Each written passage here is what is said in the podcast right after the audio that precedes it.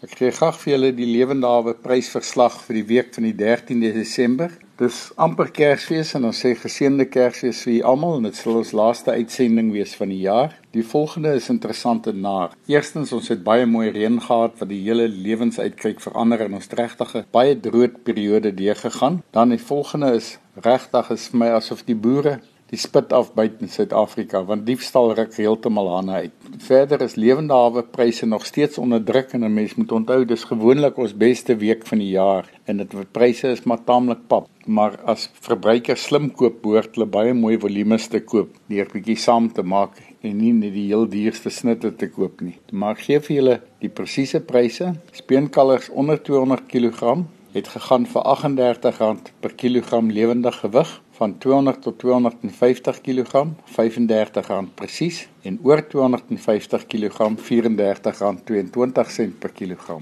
A-klasse was R29.85, B-klasse was daar nie. Vetkoeie R24.56